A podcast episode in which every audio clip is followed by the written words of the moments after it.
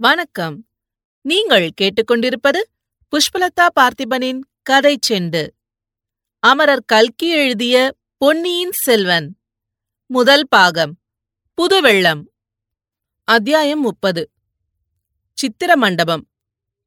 சின்ன பழுவேட்டரையர் வந்தியத்தேவனை தம்முடன் ஆஸ்தான மண்டபத்துக்கு அழைத்துப் போனார்.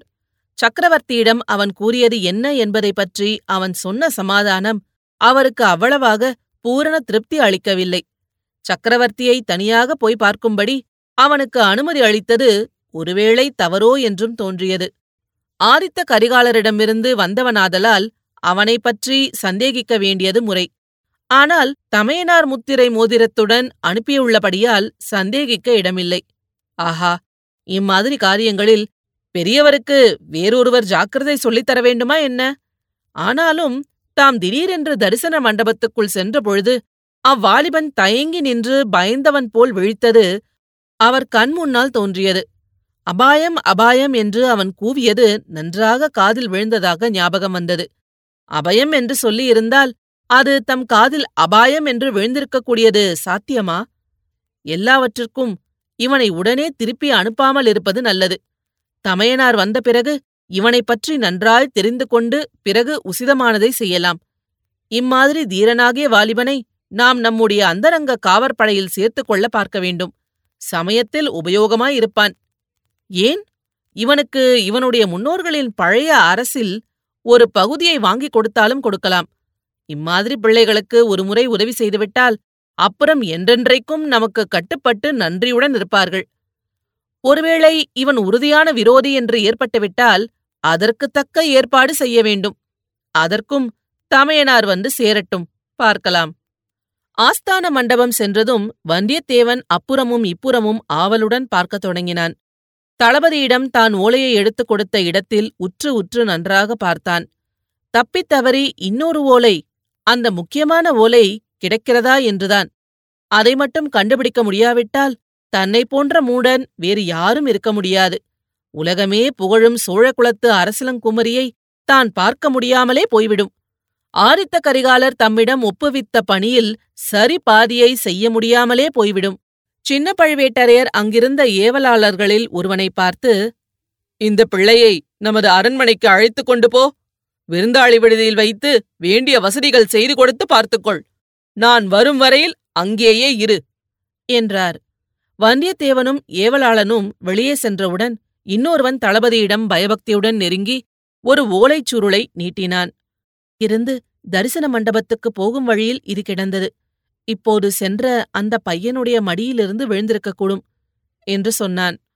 தளபதி அதை ஆர்வத்துடன் வாங்கி பிரித்துப் பார்த்தார். அவருடைய புருவங்கள் நெற்றியின் சரி பாதி வரையில் உயர்ந்து நெறிந்தன. அவருடைய முகத்தில் கொடூரமான மாறுதல் ஒன்று உண்டாயிற்று. ஆஹா! இளைய பிராட்டிக்கு ஆதித்த கரிகாலர் எழுதிய ஓலை. அந்தரங்கமான காரியங்களுக்கு உண்மையான வீரன் ஒருவன் நினைத்த காரியத்தை முடிக்கக்கூடிய தீரன் வேண்டுமென்று கேட்டிருந்தாயல்லவா? அதற்காக இவனை அனுப்பியிருக்கிறேன். இவனை பூரணமாக நம்பி எந்த முக்கியமான காரியத்தையும் ஒப்புவிக்கலாம் என்று இளவரசர் தம் கைப்பட எழுதியிருக்கிறார். ஆ இதில் ஏதோ மர்மம் இருக்கிறது. இந்த ஓலையைப் பற்றி பெரியவருக்கு தெரியுமோ என்னமோ? இவன் விஷயத்தில் இன்னும் அதிக ஜாக்கிரதையாக இருக்க வேண்டும் என்று கோட்டை தளபதி தமக்குள்ளே சொல்லிக் கொண்டார். ஓலையை பொறுக்கிக் கொண்டு வந்தவனை அழைத்து காதோடு சில விஷயங்களை கூறினார். அவனும் உடனே புறப்பட்டு சென்றான். சின்ன பழுவேட்டரையரின் மாளிகையில் வந்தியத்தேவனுக்கு ஆசார உபசாரங்கள் பலமாக நடந்தன. அவனை குளிக்கச் செய்து புதிய உடைகள் அணிந்து கொள்ள கொடுத்தார்கள். நல்ல உடைகள் அணிந்து கொள்வதில் பிரியமுள்ள வந்தியத்தேவனும் குதூகலத்தில் ஆழ்ந்தான். காணாமற் போன ஓலையைப் பற்றிய கவலையை கூட மறந்துவிட்டான்.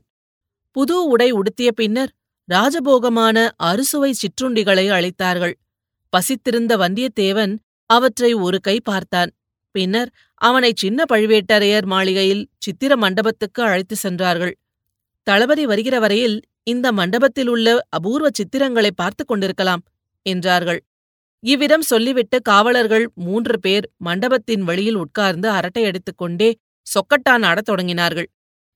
சோழகுலத்தின் புதிய தலைநகரமான தஞ்சைபுரி அந்த நாளில் சிற்பச் சித்திரக்கலைக்கு பெயர் பெற்றதாய் இருந்தது.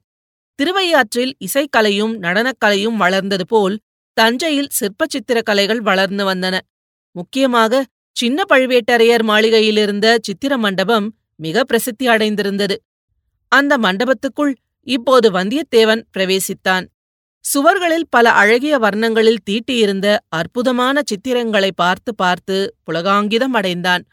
அந்த ஆனந்தத்தில் தன்னை மறந்தான். தான் வந்த முக்கியமான காரியத்தையும் கூட மறந்தான். சோழ வம்சத்தின் பூர்வீக அரசர்களையும் அவர்களுடைய வாழ்க்கை சம்பவங்களையும் சித்தரிக்கும் காட்சிகள் அவனுடைய கவனத்தை கவர்ந்து பரவசமடைய செய்தன. முக்கியமாக சென்ற நூறு வருஷத்து சோழர்களின் சரித்திரம் அந்த சித்திர மண்டபத்தின் பெரும் பகுதியை ஆக்கிரமித்துக் கொண்டிருந்தன.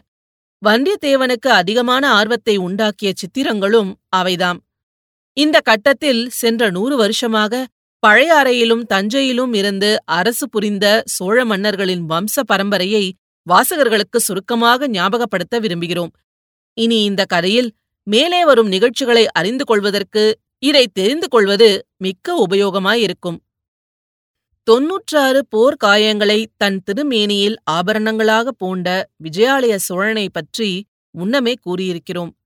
சோழ மன்னர்கள் பரகேசரி ராஜகேசரி என்னும் பட்டங்களை மாறி மாறி புனைந்து கொள்வது வழக்கம். பரகேசரி விஜயாலனுக்குப் பிறகு அவனுடைய புதல்வன் ராஜகேசரி ஆதித்த சோழன் பட்டத்துக்கு வந்தான். அவன் தந்தைக்கு தகுந்த தனையனாக விளங்கினான். முதலில் அவன் பல்லவர் கட்சியில் நின்று பாண்டியனை தோற்கடித்து சோழ ராஜ்யத்தை நிலைப்படுத்திக் கொண்டான். பிறகு பல்லவன் அபராஜித்தவர்மனோடு போர் தொடுத்தான். யானை மீது அம்பாரியிலிருந்து போர் புரிந்த அபராஜிதவர்மன் மீது ஆதித்த சோழன் தாவி பாய்ந்து அவனைக் கொன்று தொண்டை மண்டலத்தை வசப்படுத்தினான். பிறகு கொங்கு மண்டலமும் இவன் ஆட்சிக்குள் வந்தது. ஆதித்தன் சிறந்த சிவபக்தன். காவிரி ஆறு உற்பத்தியாகும் சகயமலையிலிருந்து அப்புண்ணிய நதி கடலில் கலக்கும் இடம் வரையில் ஆதித்த சோழன் பல சிவாலயங்களை எடுப்பித்தான். ராஜகேசரி ஆதித்த சோழனுக்குப் பிறகு பரகேசரி பராந்தகன் பட்டத்துக்கு வந்தான். நாற்பத்தாறு ஆண்டு காலம் அரசு புரிந்தான். இமயத்தில் புலி சின்னம் பொறித்த கரிகால் பெருவளத்தானுக்கு பின்னர் சோழ வம்சத்தில் மாபெரும் மன்னன் பராந்தகன்தான். வீரநாராயணன் பண்டிதவத்சலன் குஞ்சரமல்லன் சூரசிகாமணி என்பன போன்ற பல பட்டப் பெயர்கள் அவனுக்குண்டு. மதுரையும் ஈழமும் கொண்டவன் என்ற பட்டமும் உண்டு. இந்த முதற் பராந்தகன் காலத்திலேயே சோழ சாம்ராஜ்யம் கன்னியாகுமரியிலிருந்து கிருஷ்ணா நதி வரையில் பரவியது. ஈழ நாட்டிலும் சிறிது காலம் புலிக்கொடி பறந்தது. தில்லை சிற்றம்பலத்துக்கு பொன்கூரை வேய்ந்து புகழ்பெற்ற பராந்தகனும் இவனேதான். இவனுடைய ஆட்சியின் இறுதி நாட்களில் சோழ சாம்ராஜ்யத்துக்கு சில பேரபாயங்கள் வந்தன. அந்த நாளில் வடக்கே பெருவலி படைத்திருந்த ராஷ்டிரிய ராஷ்டிரக்கூடர்கள் சோழர்களுடைய பெருகி வந்த பலத்தை ஒடுக்க முனைந்தார்கள். சோழ சாம்ராஜ்யத்தின் மீது படையெடுத்து வந்து ஓரளவு வெற்றியும் அடைந்தார்கள். பராந்தக சக்கரவர்த்திக்கு மூன்று புதல்வர்கள் உண்டு. இவர்களில் வீராதி வீரனாக விளங்கியவன் மூத்த புதல்வனாகிய ராஜதித்யன் என்பவன். வடநாட்டு படையெடுப்பை எதிர்பார்த்து ராஜதித்யன் திருமுனைப்பாடி நாட்டில் பெரும் சைன்யத்துடன் பல காலம் தங்கியிருந்தான். தன் தந்தையின் பெயர் விளங்கும்படி வீரநாராயண ஏறி எடுத்தான். அரக்கோணத்துக்கு அருகில் தக்கோலம் என்னுமிடத்தில் சோழ சைன்யத்துக்கும் ராஷ்டிரகூட படைகளுக்கும் பயங்கரமான பெரும் போர் நடந்தது. இந்த போரில் எதிரி படைகளை அதாகதம் செய்து தன் வீரப்புகழை நிலைநாட்டிய பிறகு ராஜதித்யன் போர்க்களத்தில் உயிர் துறந்து வீர சொர்க்கம் அடைந்தான். இவனும் பல்லவ அபராஜித்தவர்மனும் போல் யானை மீதிருந்து போர் புரிந்து யானை மேலிருந்தபடியே இறந்தபடியால் இவனை ஆனை மேல் துஞ்சிய தேவன் என்று கல்வெட்டு சாசனங்கள் போற்றிப் புகழ்கின்றன. ராஜரித்தன் மட்டும் இறந்திராவிட்டால் அவனே பராந்தக சக்கரவர்த்திக்குப் பிறகு சோழ சிம்மாசனம் ஏறி இருக்க வேண்டும். இவனுடைய சந்ததிகளே இவனுக்குப் பின்னர் முறையாக பட்டத்துக்கு வந்திருக்க வேண்டும். ஆனால் இளவரசன் ராஜதித்யன் பட்டத்துக்கு வராமலும் சந்ததி இல்லாமலும் இறந்துவிடவே இவனுடைய இளைய சகோதரர் கண்டராதித்த தேவர் தந்தையின் விருப்பத்தின்படி ராஜகேசரி பட்டத்துடன் சிங்காதனம் ஏறினார். இவர் தமது தந்தையையும் பாட்டனையும் போலவே சிவபக்தி மிகுந்தவர். அத்துடன் தமிழ் அன்பு மிக்கவர். உண்மையில் இவருக்கு ராஜ்யம் ஆழ்வதில் அவ்வளவு சிரத்தையே இருக்கவில்லை. ஆலய வழிபாட்டிலும் தமிழ் இன்பத்திலும் அதிகமாக ஈடுபட்டிருந்தார். மகான்களாகிய நாயன்மார்களை பின்பற்றி சிவபெருமான் மீது துதிப்பாடல்கள் பாடினார். திருவிசைப்பா என்று வழங்கும் இப்பாடல்களில் கடைசி பாட்டில் இவர் தம்மை பற்றியே பின்வருமாறு சொல்லிக் கொண்டிருக்கிறார். சீரான் மல்கு தில்லை செம்பொன் அம்பலத்தாடி தன்னை காரார் சோலைக்கோழி வேந்தன் தஞ்சையர்கோன் கலந்த ஆராவின் சொற்கண்டராரித்தன் அருந்த தமிழ் மாலை வல்லவர் பேரா உலகேர் பெருமையோடும் பேரின்ப மெய்துவரே. விஜயாலனுக்கு பிற்பட்ட சோழ மன்னர்கள் பழையாறையிலும் தஞ்சையிலும் வசித்த போதிலும் பூர்வீக சோழ தலைநகர் உறையூர் என்னும் பாத்தியதையை விட்டுவிடவில்லை. உறையூருக்கு இன்னொரு பெயர் கோழி என்பதாகும். ஆகையால் சோழ மன்னர்கள் தங்களை கோழிவேந்தர் என்று சொல்லிக் கொண்டார்கள். கண்டராதித்த தேவர் சிம்மாசனத்திலிருந்து பெயரளவில் அரசு புரிந்த போதிலும் உண்மையில் அவருடைய இளைய சகோதரனாகிய அரிஞ்சயன்தான் ராஜ்ய விவகாரங்களை கவனித்து வந்தான். ராஜரித்தனுக்கு துணையாக அரிஞ்சயன் திருநாவலூர் முதலிய இடங்களில் சைனியங்களுடன் தங்கியிருந்தான். ராஷ்டிரகூடர்களுடன் வீரப்போர் நடத்தினான். தக்கோலத்தில் சோழ சைன்யத்துக்கு நேர்ந்த பெருந்தோல்வியை விரைவிலேயே வெற்றியாக மாற்றிக்கொண்டான் ராஷ்டிரகூடர் படையெடுப்பை தென்பெண்ணைக்கு அப்பாலே தடுத்து நிறுத்தினான். எனவே ராஜகேசரி கண்டராதித்த சோழர் தம் தம்பி அறிஞயனுக்கு யுவராஜ பட்டம் சூட்டி அவனே தமக்கு பின் சோழ சிங்காதனத்துக்கு உரியவன் என்றும் நாடறிய தெரிவித்துவிட்டார் இவ்விதம் கண்டராதித்தர் முடிவு செய்ததற்கு இன்னொரு முக்கிய காரணமும் இருந்தது. இவருடைய மூத்த மனைவி இவர் பட்டத்துக்கு வருவதற்கு முன்பே காலமாகிவிட்டாள். பிறகு வெகுகாலம் கண்டராதித்தர் மனம் புரிந்து கொள்ளவில்லை. ஆனால் இவருடைய தம்பி அருஞ்சயனுக்கோ அழகிலும் அறிவிலும் ஆற்றலிலும் சிறந்த புதல்வன் இருந்தான். பாட்டனாரின் பராந்தகன் என்னும் பெயரையும் மக்கள் அளித்த சுந்தர சோழன் என்னும் காரணப் பெயரையும் சூட்டிக் கொண்டிருந்தான். எனவே தமக்கு பிறகு தமது சகோதரன் அருஞ்சயனும் அருஞ்சயனுக்குப் பிறகு அவனுடைய புதல்வன் சுந்தர சோழனும் பட்டத்துக்கு வரவேண்டும் என்றும் கண்டராதித்தர் திருவுளங்கொண்டார். இந்த ஏற்பாட்டிற்கு சாமந்த கணத்தினர் தண்டநாயகர்கள் பொது ஜனப்பிரதிகள் எல்லாருடைய சம்மதத்தையும் ஒருமனதாக பெற்று பகிரங்கமாக உலகறிய தெரிவித்தும் விட்டார். இந்த ஏற்பாடுகளெல்லாம் நடந்து முடிந்த பிறகு கண்டராதித்தரின் வாழ்க்கையில் ஒரு அதிசய சம்பவம் நிகழ்ந்தது. மழவரையன் என்னும் சிற்றரசன் திருமகளை அவர் சந்திக்கும்படி நேர்ந்தது. அந்த மங்கையர் திலகத்தின் அழகும் அடக்கமும் சீலமும் சிவபக்தியும் அவர் உள்ளத்தை கவர்ந்தன. முதிர்ந்த பிராயத்தில் அந்த பெண்மணியை மணந்து கொண்டார். இந்த திருமணத்தின் விளைவாக உரிய காலத்தில் ஒரு குழந்தையும் உதித்தது. அதற்கு மதுராந்தகன் என்று பெயரிட்டு பாராட்டி சீராட்டி வளர்த்தார்கள். ஆனால் அரசர் அரசி இருவருமே ராஜ்யம் சம்பந்தமாக முன்னம் செய்திருந்த ஏற்பாட்டை மாற்ற விரும்பவில்லை. தம்பதிகள் இருவரும் சிவபக்தியிலும் விரக்தி மார்க்கத்திலும் ஈடுபட்டவர்களாதலால் தங்கள் அருமை புதல்வனையும் அந்த மார்க்கத்திலேயே வளர்க்க விரும்பினார்கள். கேவலம் இந்த உலக சாம்ராஜ்யத்தை காட்டிலும் சிவலோக சாம்ராஜ்யம் எவ்வளவோ மேலானது என்று நம்பியவர்களாதலால் அந்த சிவலோக சாம்ராஜ்யத்துக்கு உரியவனாக மதுராந்தகனை வளர்க்க ஆசைப்பட்டார்கள்.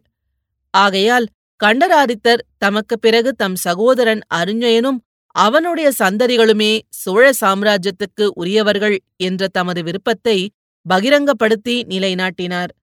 எனவே ராஜரித்தன் கண்டராதித்தர் என்னும் இரு உரிமையாளர் வம்சத்தை தாண்டி அரிஞ்சயன் வம்சத்தாருக்கு சோழ சிங்காதனம் உரிமையாயிற்று. கண்டராதித்தருக்கு பிறகு அதிக காலம் பரகேசரி அறிஞயன் ஜீவியவந்தனாக இருக்கவில்லை. ஒரு வருஷத்திலேயே தமையனாரை பின்தொடர்ந்து தம்பியும் கைலாச பதவிக்கு சென்றுவிட்டான். பின்னர் இளவரசர் சுந்தர சோழருக்கு நாட்டாரும் சிற்றரசர்களும் பிற அரசாங்க அதிகாரிகளும் சேர்ந்து முடிசூட்டி மகிழ்ந்தார்கள். ராஜகேசரி சுந்தர சோழரும் அதிர்ஷ்டவசத்தினால் தமக்கு கிடைத்த மகத்தான பதவியை திறம்பட சிறப்பாக வகித்தார். ஆட்சியின் ஆரம்ப காலத்தில் பல வீரப் போர்கள் புரிந்து பாண்டிய நாட்டையும் தொண்டை மண்டலத்தையும் மீண்டு வென்றார். ராஷ்டிரகூட படைகளை தென்பெண்ணை கரையிலிருந்து விரட்டி அடித்தார். சுந்தர சோழ சக்கரவர்த்தியின் புதல்வர்களான ஆதித்த கரிகாலரும் அருள்மொழிவர்மரும் தந்தையை மிஞ்சக்கூடிய இணையற்ற வீரர்களாயிருந்தார்கள். அவர்கள் இருவரும் தந்தைக்கு பரிபூரண உதவி செய்தார்கள். அவர்கள் மிக சிறு பிராயத்திலேயே போருக்கு சென்று முன்னணியில் நின்று போர் புரிந்தார்கள். அவர்கள் சென்ற போர் முனைகளிலெல்லாம் விஜயலட்சுமி சோழர்களின் பக்கமே நிலை நின்று வந்தாள். இத்துடன் இந்த அத்தியாயம் முடிவடைகிறது. மீண்டும் அடுத்த அத்தியாயத்தில் சந்திப்போம். இது போன்ற பல சுவாரஸ்யமான கதைகளை கேட்க கதை செண்டு சேனல லைக் பண்ணுங்க கமெண்ட் பண்ணுங்க ஷேர் பண்ணுங்க. மறக்காம சப்ஸ்கிரைப் பண்ணாதவங்க சப்ஸ்கிரைப் பண்ணிடுங்க. நன்றி.